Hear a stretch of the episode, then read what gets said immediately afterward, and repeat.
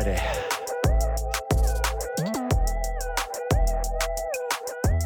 It's always a little discombobulated getting in the studio now. Get a rush. Back in studio. Back doing real life things. No more home office stuff.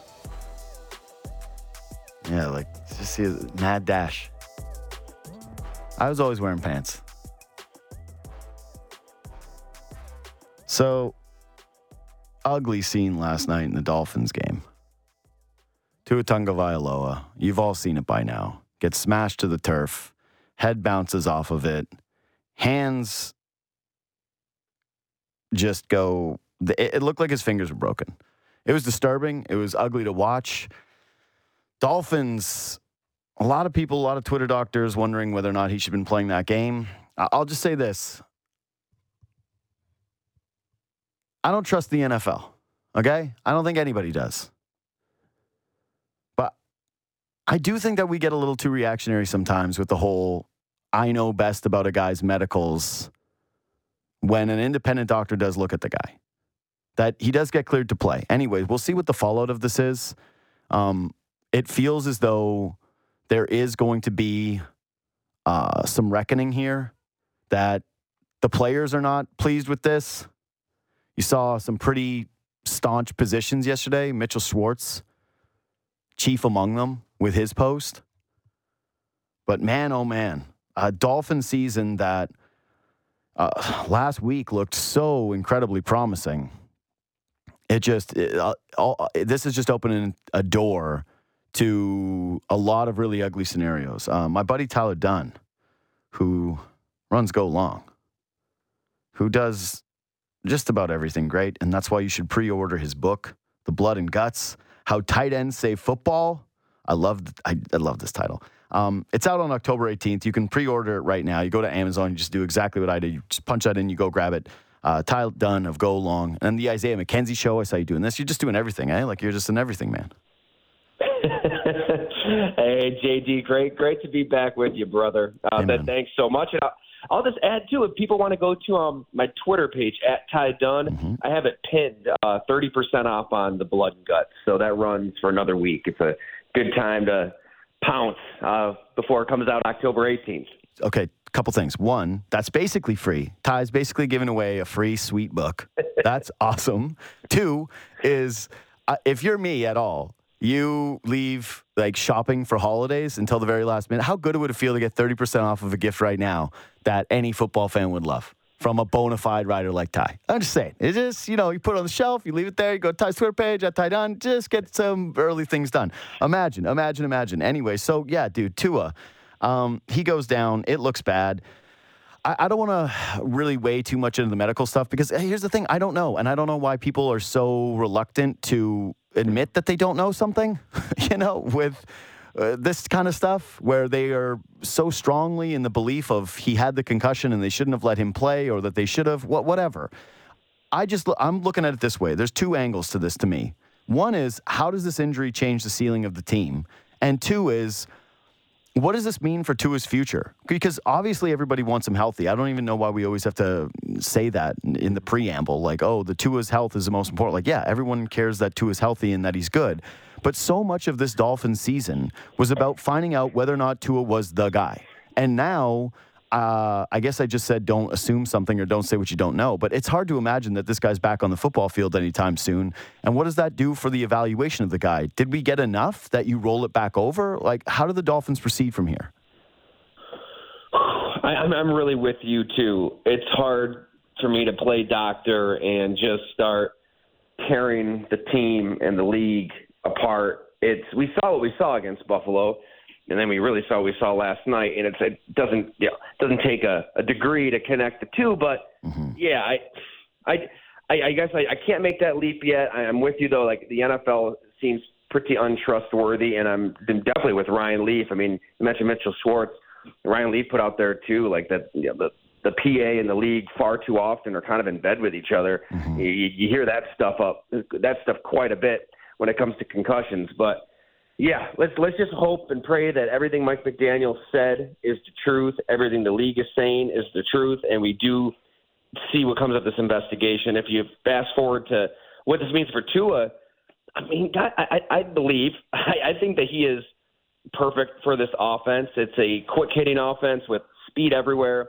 You could even see it at times early in the game last night where it's 1, 2, 3, bang, the ball's out. And you just wonder how he can stay healthy. He's not very strong. He's not very mobile. He's not athletic.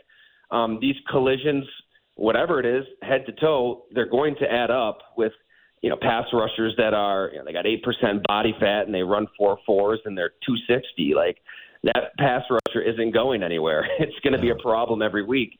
So he needs to be protected. He needs to get the ball out quick.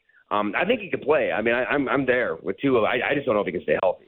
Yeah, and this is not the first major injury, right? Like, we've been down this road with Tua going back to college.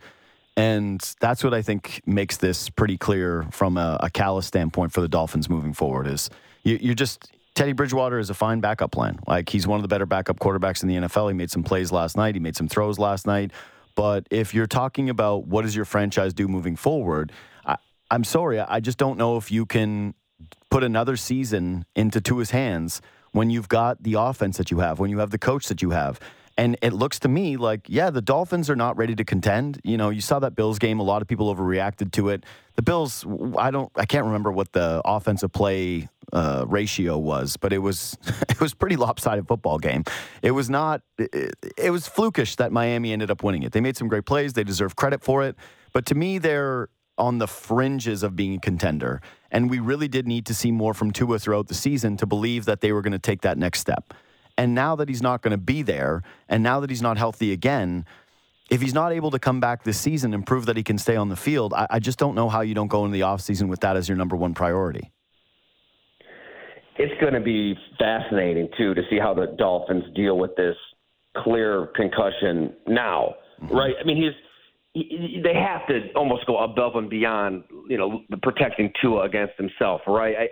I would think he's out multiple weeks, you hope several. Just if you really do value him as your franchise quarterback, then you can't play him anytime soon. And, yeah, then you start asking the questions that you're asking, JD. Like, you've got Tyreek Hill, you've got Jalen Waddle, you've got Raheem Mostert, Chase Edmonds, you've got a brilliant play caller. All this stuff's kind of in place. Is this somebody that you're just going to hand over a ton of money to?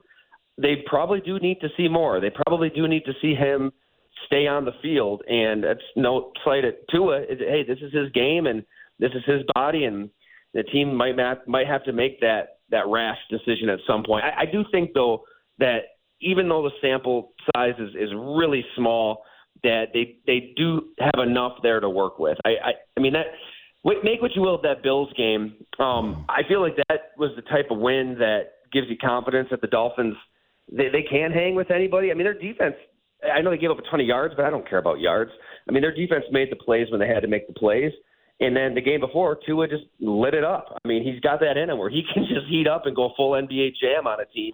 I think that there is a formula there. I think there is a lane. If the Dolphins, huge if they are healthy and Tua's out there, I think that this is a playoff team. I do. Mm-hmm. I think they're a playoff team too. But when I look at everything else, I go, why can't they be a contender? Like, last night, that Teddy throw on the go route to Tyreek, where it gets tipped and he grabs it and he bobbles it and he still catches it. I'm going, man, this guy is just unbelievable. But how many more years is it going to be this way where he is arguably the biggest freak in the NFL, right? Like, that he's in that class, he's in that conversation. Waddle is ready. You can tell. Like, he's on the precipice of also being another superstar right beside him. There's just so many pieces that are in place with that offense. NFL windows, it's not 5 years. It's not 6 years. It's the now. And if you think that those guys are now, and it seems like they do because they've made the moves that they've made, and they just lost a first-round pick. Again, another reason maybe not to be trusting that organization. I think that the risk is too great to roll it into next year and say, we believe Tua can be the guy when we haven't seen him stay healthy and we haven't seen a full season of it. Bills. It's just a huge week for the AFC. Bad 4:00 games, but actually, before I go to the Bills, I want to ask you about this. AFC West. Who needs to have the biggest week? Oh, man, I love that question. I think it's Denver. I know they're 2-1. Yeah, they look god awful offensively. It's really that. It's that, you know, how most car accidents, most train wrecks, whatever you want to say, like, you can't take your eyes off of it. Like, this is all of that, but yes, you can take your eyes off of it. I think I just turned the game off at some point. That was just brutal to watch, that 11-10 win over San Francisco.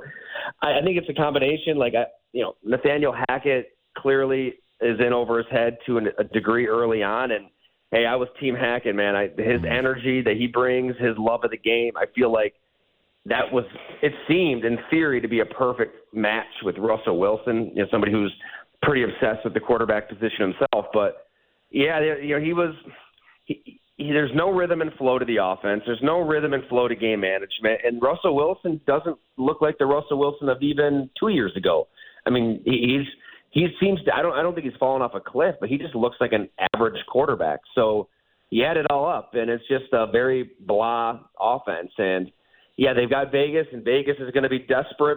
I would imagine they're just going to force feed the ball to Devontae Adams. They should, regardless of the coverage, just get him the ball. But their defense isn't very good. If Denver can't do much against that Raiders defense, win or lose, then yeah, I think that there should be even more panic than there is now. Yeah, I like the Denver answer, but I'm looking at all four of those teams in that division and saying it depends on what the parameters are here. Because I think that a lot of people were very, very high on Denver. Their defense has looked phenomenal. That's been the piece of this that's lost a little in the offensive struggles is, man, Pat Surtain looks like the man. Like, he is I heard during one of the broadcasts, I think someone was saying, hey, he could be the next Champ Bailey. And I went, come on, please just relax. And for the first couple of weeks, I'm like, maybe he is. Like, maybe this guy actually is that. But Russ has looked completely lost to the point where he puts together one game-winning drive and people are celebrating going, that's the Russell Wilson. I went, yeah, I'm a Seahawks fan. I watched a lot of Russell Wilson.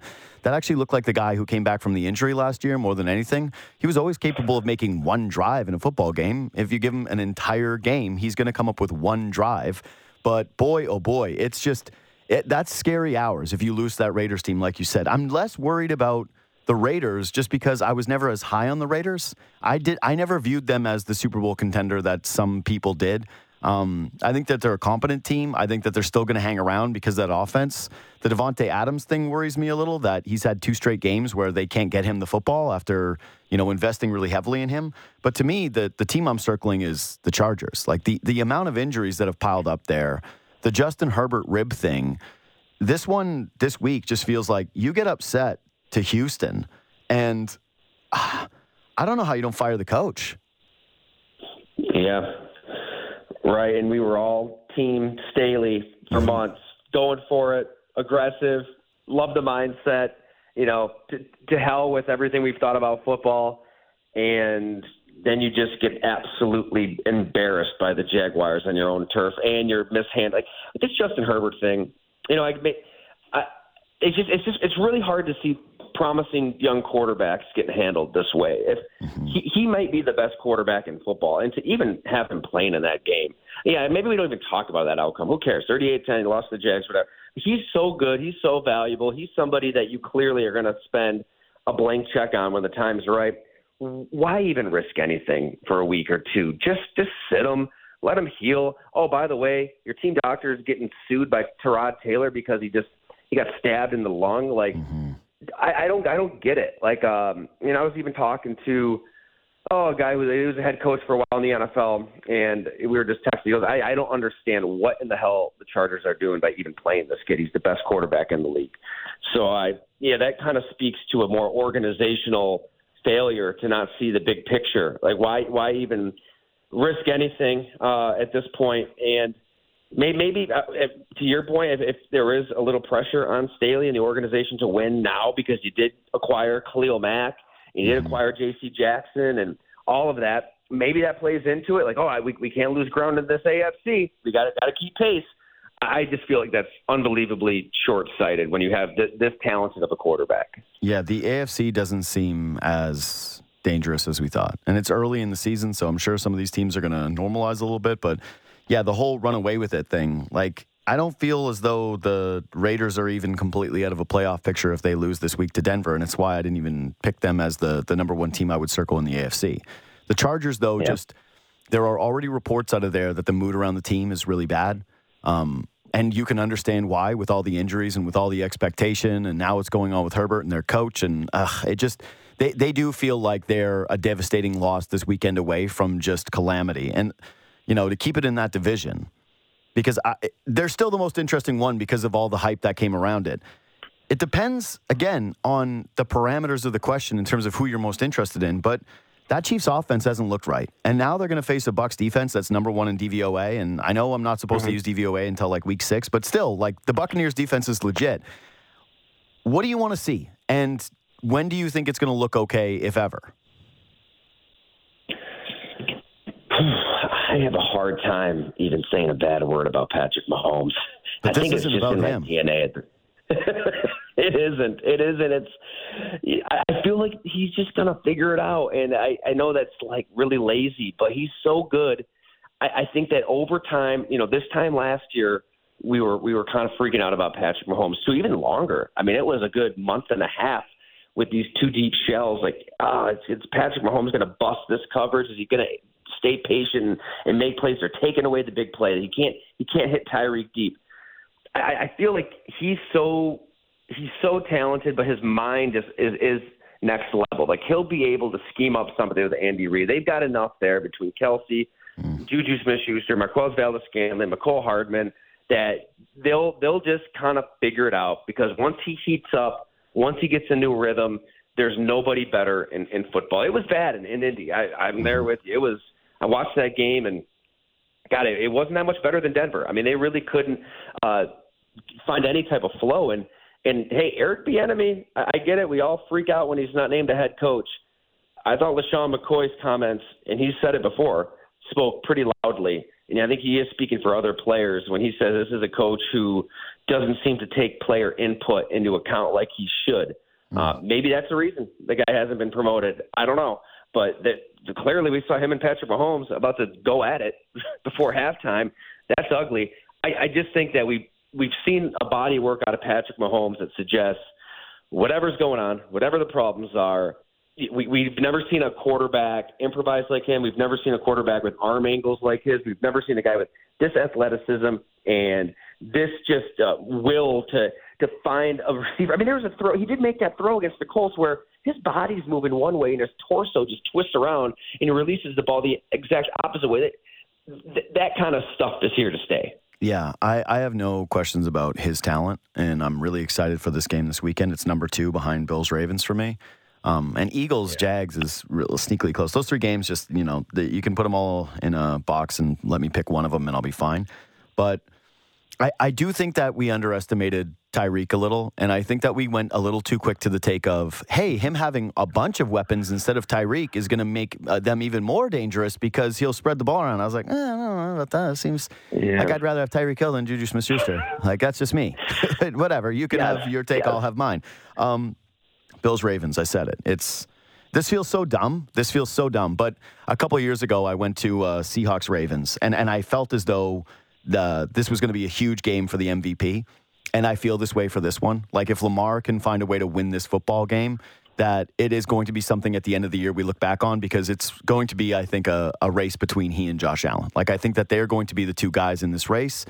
Maybe Hurts if this thing continues out in Philly, but it's going to matter. But my question for you is, do you think that we're overlooking a little bit the injury to Hyde? Because I asked a friend of mine the other day who's a huge Bills fan about it, and he called him the defining player of the defense, that those two secondaries define that, or sorry, those two safeties define that defense. And I sat there and thought, like, I sat with that for a little while and thought about it, and I agree.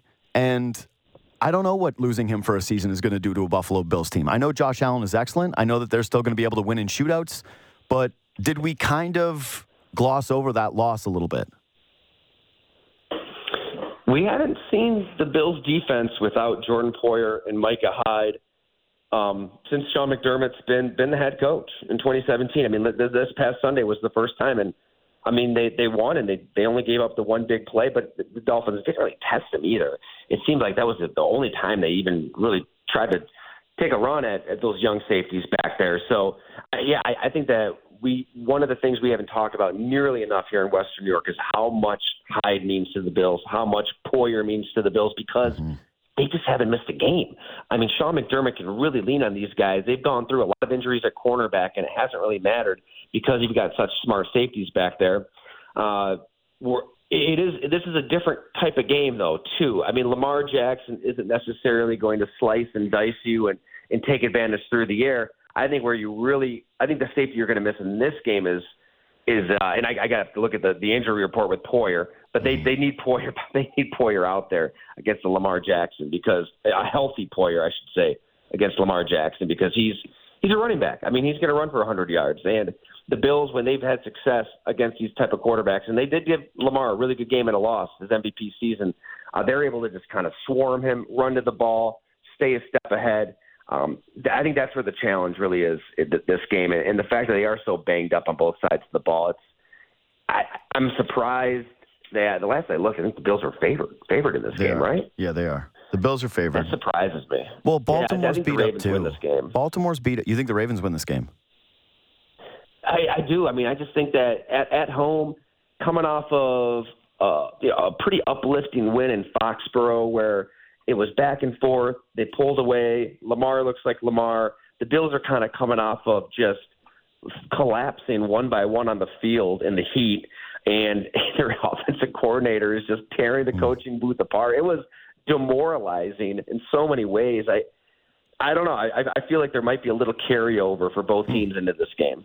See, I'm most curious about this game because I want to see if the Bills can continue to go just full revenge mode. Because that Ravens secondary, that Ravens defense has been atrocious, right? Like, they have not been able to stop anybody.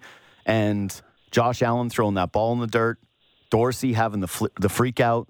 I think that the biggest question mark is how do those guys bounce back from looking so incredibly exhausted in Miami? But this one actually is important to me if I'm a Bills believer, which I am, to see, you know, how you respond to a game that you shouldn't have lost, and just kill that momentum right away and get back on track and have everybody talking about you like 15-1 again. Either way, I can't wait to watch these two quarterbacks play. These are the best kind of football games where you just go, oh, this is just going to be fun when either team has the ball the entire time, and you're hoping that it does come down to whoever ends up getting it last, that it's actually going to matter. Ty Dunne, again, go to his Twitter account. The book is... It's been there. I cannot wait to read it. How Tight Ends Save Football. The Blood and Guts, How Tight Ends Save Football. It's out October 18th. You can order it right now. 30% off. Ty, always a pleasure, buddy. Always a pleasure, man. Thanks so much for the time and the love. Really appreciate it. Yeah, man. We'll talk to you soon, especially when the book comes out. Hopefully we can deep dive a little bit more into that. But for now, it's time for action. Brought to you by DraftKings Sportsbook, an official sports betting partner of the NFL. Download the DraftKings app to get in on the action. Must be 19 plus, Ontario only. Please play responsibly. Pete Walker, sneaky Pete, sneaking off yesterday. You know, you set a bad example. Now Joe Bosch thinks he can sneak off. Joe's not here today. Yep. You know, you're the older one of the two. You gotta be the leader. Set the standard. Exactly. Yeah. Now he's out here. Terrible. So set the standard with your best bet. Well, it's not my best bet, JD. It's a bet. It's definitely a bet. Plus money, Pete. Bears at Giants, safety to be scored, plus 900 on DraftKings. Okay. I don't know. It was plus 1,100 earlier this week. Bears and Giants are top 5 in sacks allowed per game. Mm-hmm. I don't trust Daniel Jones or Justin Fields. I like both offenses to have a hold. Yeah, and they were two of the 8 teams last year that allowed safeties. And apparently, this is a stat, there's a safety per week, and throughout NFL history, there's a safety per week. So I'm envisioning the safety happening in this game, and I'm envisioning it happening against Justin Fields, but it could also happen against Daniel Jones. Who knows? Plus money, Pete. It's another huge bet for you. I'm going to that Ravens game. I actually like a lot of props in this one. It's a bit weird because the wind apparently is going to be insane, but this is a Josh Allen game. Hey, Josh Allen, they got you because your arm is supposed to be weatherproof. Let's see it. Last week I went with Stephon Diggs. I like him again. I like the over 83.5. He's just getting so much volume that it's hard to fade the guy. But I'm going to also take Rashad Bateman.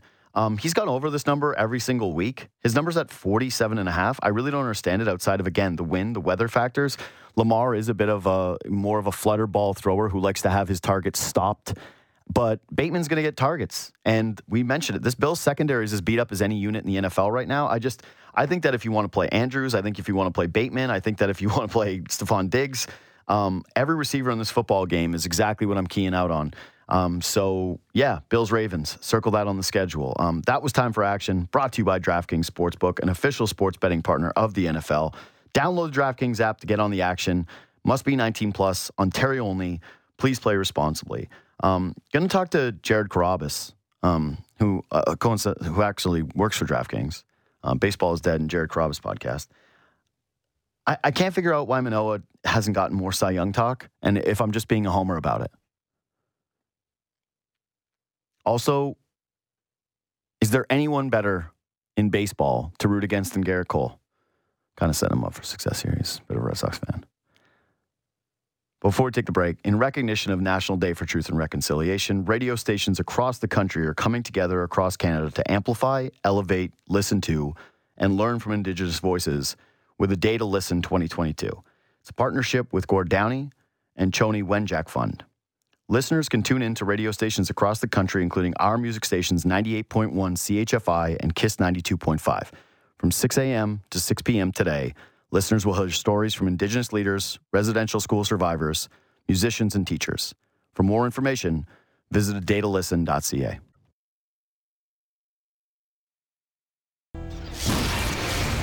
Sportsnet 590, The Fan. Yesterday was weird. It's not like the Blue Jays of... Listen, everybody chill out, but... We're not the most celebrated franchise in baseball, okay? So making the playoffs, 3 wildcard teams or not, you want to see the guys celebrate. It's a long-ass season. 162 games it takes. Ups and downs. And to clinch on an off day because somebody else lost, that's kind of stunk. Not a fan of it. Just, oh yeah, I found out from Instagram that the Jays clinched a playoff spot. It was boring. Let me see a baseball game. Let me see the team clinch. Let me see them pop bottles. And let me hear all the hockey guys complain about how you shouldn't celebrate before the job's done. It's my favorite take. Jared Carrabis, DraftKings, Baseball is Dead, and Jared Carrabis podcast. One of the best. What's up, buddy? How we doing? JD, good morning. How are you? I'm good. Jays are going to the playoffs. That makes me feel good. It's not the pandemic playoffs where, you know, you just go to the Trop and Ryu gets hurt and then it's over and there's no fans. So that's nice. Being back for the first time, I'm counting this since 2016. I do want to get into, you know, your thoughts on this team and a few little award race stuff, but I need to basically just set you up for success. I can't stand Gerrit Cole. One of my favorite things is your Twitter account, watching Gerrit Cole when he sucks and just immediately going to it and making sure, like, okay, what does Jared have to say about this? Have you ever enjoyed watching someone melt down more than Gerrit Cole? Because I genuinely cannot think about an athlete where it is more fun, where it's just like he wears it completely.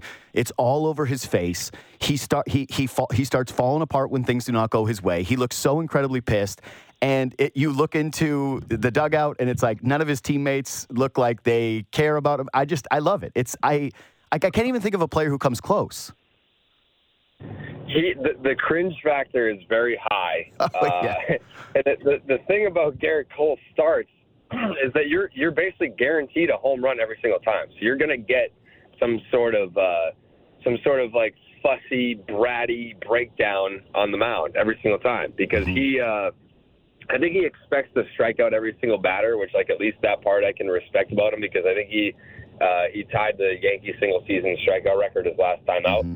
But, I mean, this is a guy that he's a dork. He's a dork that was given a gift to be able to pitch at the major league level and be really nasty at it. But then when he doesn't get his way, he just has these little bratty little breakdowns, and it's very fun to watch. Yeah, I love it.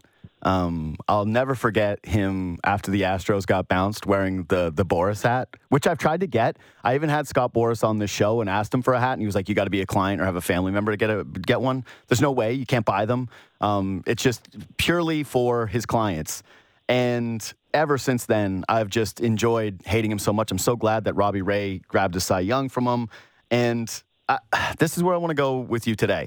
Do you think that Robbie Ray winning that Cy Young has impacted Alek Manoah's chances? Because, all right, I'm not even trying to say that he should be winning the award. And this is kind of almost loser talk to be like, hey, I wish that you got more respect as a bit of a runner-up. But he's got now close to 30 more innings pitched than Verlander. He's... If you look at baseball reference WAR, I think that he's number 2 in the American League. You look at things like Cy Young predictors, just across baseball, his numbers are incredible.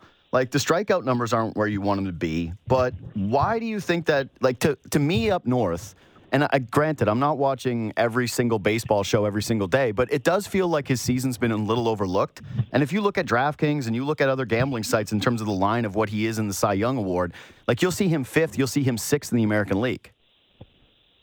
I think the most impressive thing about Alek Manoah's season is the statistical breakdown of what he's been able to do against teams in his own division.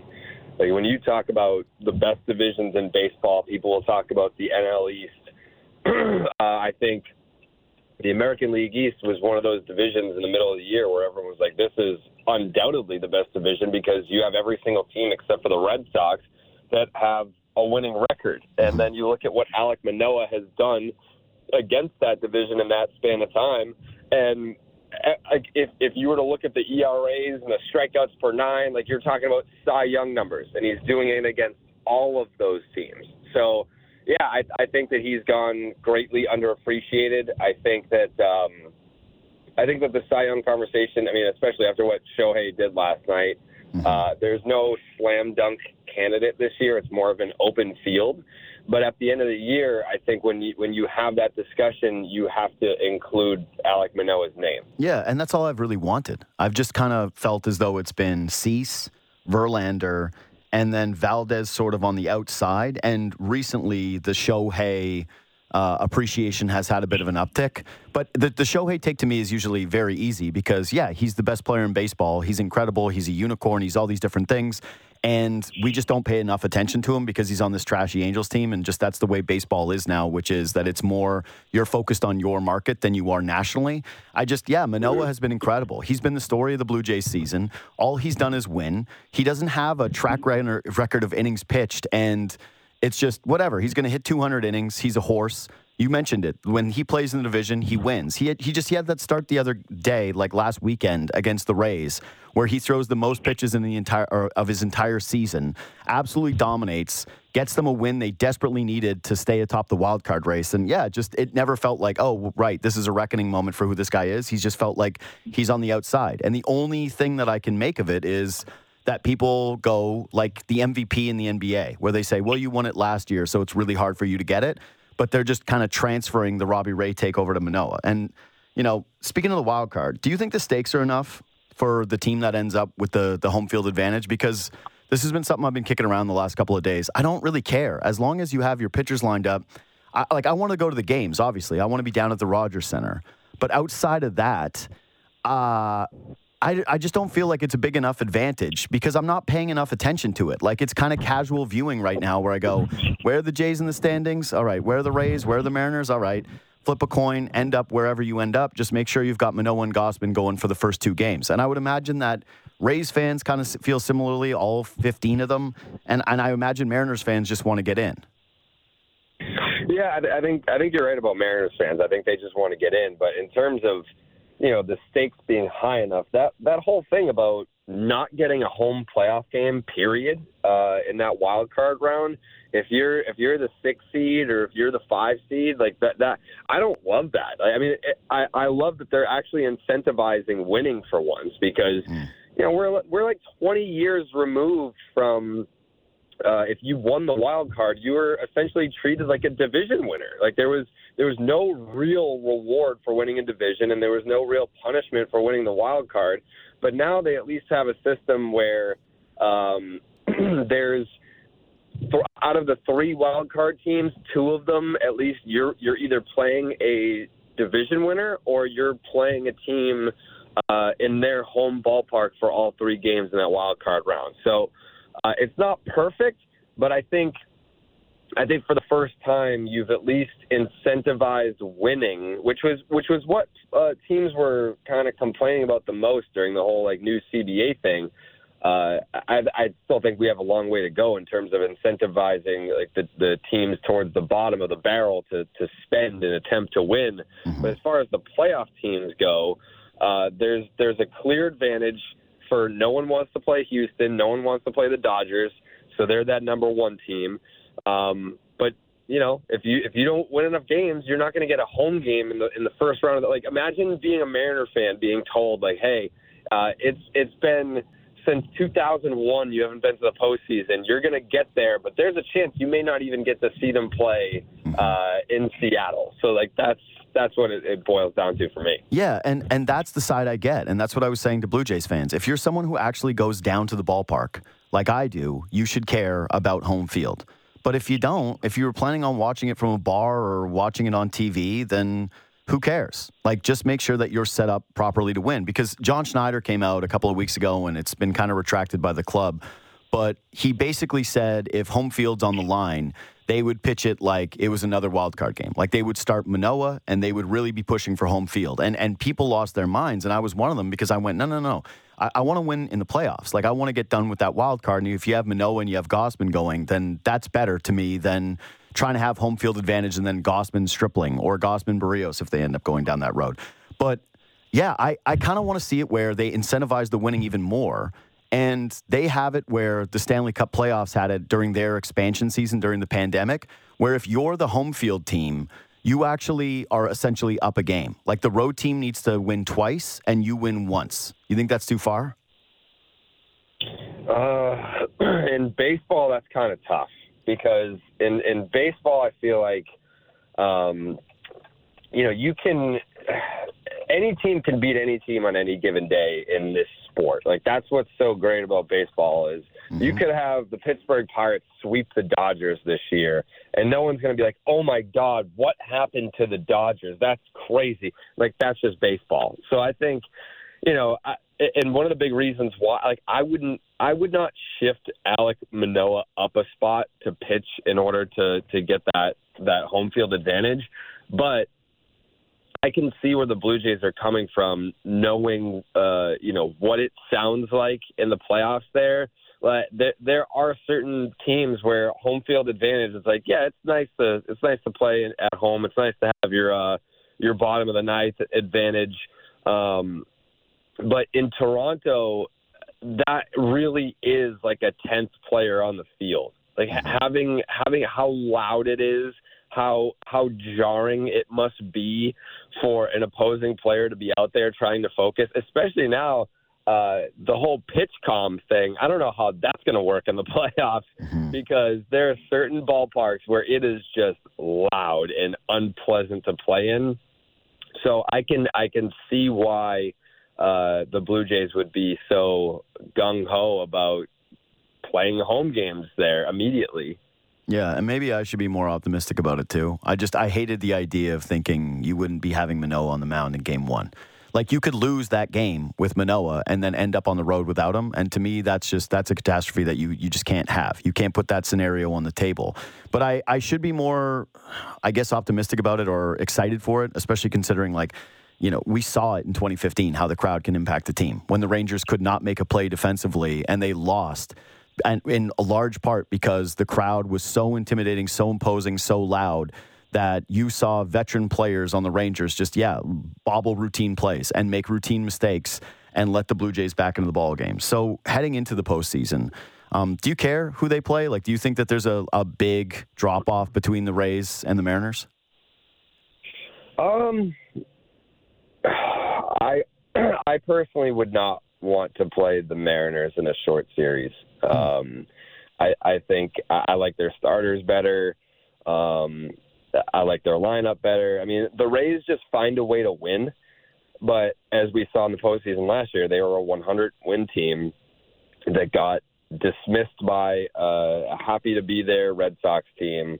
They got to the World Series in the COVID season in 2020. But as far as postseason success goes, they just – they don't they're not built to win like that. Like I was trying to explain it to one of my friends the other day that is not a baseball fan at all, that just because you're a successful team in the regular season does not mean that you're built for the postseason. Because to try to explain to like a diehard hockey fan that the game of baseball is played differently in the postseason than it is in the regular season is a hard thing to grasp when you're used to just a uniform style of play, no matter what. Mm-hmm. But that's just how baseball is. Like it's just you're gonna go like the Houston Astros. I don't know how anyone is going to be able to take them down in the postseason because their bullpen is unbelievable. They have starters. Their offense is one of the best, and they check that box that not a lot of other teams can. That they've been there and they've done that, which I don't think can be overlooked in terms of how important that is. So yeah, like when you talk about a team like Seattle, they have not been there and they have not done that, but they do have some really good arms in their bullpen. They do have starting pitching, and their lineup isn't going to overwhelm you, but they can swing it. So, yeah, that's a team that I wouldn't want to play. Yeah, I think if you asked every single Blue Jay fan, they would say don't face the Rays. Certainly not at the Trop, because it's been a house of horrors for Toronto fans for, like, yeah, I don't know, the last decade plus. Mm-hmm. Mariners bullpen, scary. But I am a believer in the happy to be there thing with them, where their fan base has waited so long, they just get in. The team has felt that way. Bullpen shaky a little bit last night against Texas. Ended up letting them back into the ball game. But yeah, there's something about the Rays where they just find ways to manufacture runs. You're still going to end up against McClanahan, maybe Glasnow. To me, I'd still rather face the Mariners as intimidating as both teams are going to end up being. You think the Blue Jays are one of those teams, though? Like you mentioned it, there's some teams that are built for the regular season. There's some teams that are built for the playoffs. Where do you think the Blue Jays fit into that for you? I think it all depends on what you're going to get. Like, tell me what Gosman I'm getting and tell me what Barrios I'm getting. I think if you can answer those questions for me, if those guys are at least slightly above average, I'll even take average from those two guys. And the Blue Jays instantly become a team that you just don't want to run into. But Gosman's had his second half struggles. I'm sure he'll get back on track against the Red Sox this weekend. He's made 5 starts against the Red Sox this season, and the Blue Jays are 5-0 in those games. And you know, a guy like Barrios, that's another X factor guy, because when those three, including Manoah, are at their best, that might be the scariest three-man rotation in the American League. But, you know, the inconsistency is what kind of makes you balk at, riding the Blue Jays to essentially the World Series. Like the way that the bracket works right now, if the playoffs started today, the Jays would advance to get Houston in the division series. So that would have been an electric ALCS, but instead we'll get it in a short best-of-5 if it ends up working out that way. But at the beginning of the year, the Jays were a team that a lot of people picked to win the division, and I think the biggest reason why was that rotation. Like they beefed up there, and they already had a very lengthy lineup. You put those two things together, and that is a recipe for success in October. I trust Gausman. There are nights where, and this is kind of usually a take reserved for dumb guys, but there's just some nights where you know he doesn't have it, where you just look at him and it's not the same. And you go, okay, this is not one of the ace Gausman nights. But for most of the season, he's been phenomenal. And I think he's very, very trustworthy come playoff time. I'd be shocked if he fell apart. Right now, Barrios is not even in pen for that third starter spot. Like, Ross Stripling has had such a good season, and Barrios has been so up and down that, again, if you just do the poll of most people who watch the Blue Jays, who would you rather have start that must-win game 3, they would lean Stripling. It doesn't seem like you're there. You would still roll Barrios, even with the highs and the lows. I don't think that there's enough time for him to prove himself worthy of that, because Stripling's got like a low 3 ERA, right? Mm-hmm. He's been incredible. Yeah, man. Stripling... That's why I think, you know, when people think about the Toronto Blue Jays, at least from last year's perspective, they're like, yeah, that's a team that can swing it. but if they can pitch, that's going to be a team you're looking at. I mean, we haven't mentioned the Yankees at all, really, in terms of the playoff picture. But in terms of well-rounded teams, you look at the Yankees, and we've heard pitchers say this. Just don't let Judge beat you, and you should be fine. If you just don't let Judge beat you. With the Blue Jays lineup, it's completely different. Like, it is a completely different lineup where there's plenty of guys who can beat you. So, yeah, I mean, I think if you're rolling out a three-man deep rotation, if Stripling's the guy, then Stripling's the guy. But he's had a great season, like you said. I think he has like a 3.6. I remember because we were doing it last night on the podcast, and I said 3.16. I remember stone cold. Yeah. So I think that was Stripling. Yeah, Stripling. I think he's got that job locked up right now, and he'll probably end up getting Game 3. And then, yeah, you start a next series, hopefully, and then it's Barrios Game 1, and we're having all these conversations about, you know, the big contract and the year that he's had, all those different things. And I didn't mention the Yankees, and I haven't looked at the Yankees. And I had a stat for you today, and I figured that you maybe had already seen it. But here in Canada, the Blue Jays, Yankees TV ratings, average minute audience here in Canada on Sportsnet, our network, 1.29 million Canadians. Yes Network, average 708,000. This is when Judge was looking for 61. So just remember that when it's all like all the Yankees fans cried about the Apple TV thing, like, how are we going to watch? How are we going to figure out the internet? We're never going to be able to do it. They didn't even watch anyway on Yes. The games were there on Yes. They didn't watch anyway. That's kind of crazy. Yeah, man. But more Blue Jay fans were tuned in to watch their team push for the playoffs than Yankee fans were watching Aaron Judge push for 61. That's eye-opening. I will DM you the tweet. It's facts. Please do. It's done. I will tweet that out just to see what they have to say about it, because that is a very interesting, objective fact. I have a lot of crying about the TV to not watch a lot of TV. Like 708,000, like that's nothing. That's a drop. That's nothing. That's nobody. That's no people watching Aaron Judge. So yeah, Yankees legend Aaron Judge. Maybe he should actually go somewhere where they care about baseball. That's just my opinion. Jared Carrabis, as always, buddy. Thanks for the time. Appreciate it, pal. Thank you so much. Let's do this again as the Jays advance. I hope so, man. See you later. Jared Carrabis, DraftKings, Baseball is Dead, and the Jared Carrabis podcast. I'm not worried about the starting rotation. I'm not. If we're talking about baseball team or why they're not going to be a playoff team, to me it's still going to come down to who's the punch-out guy before Romano when they need a strikeout, a big strikeout, who's coming out of the pen. Everybody feels better about the bullpen. There's just no doubt about it. But how they're going to deploy those guys is still going to be a major talking point. And some of the situations, it's going to be massive.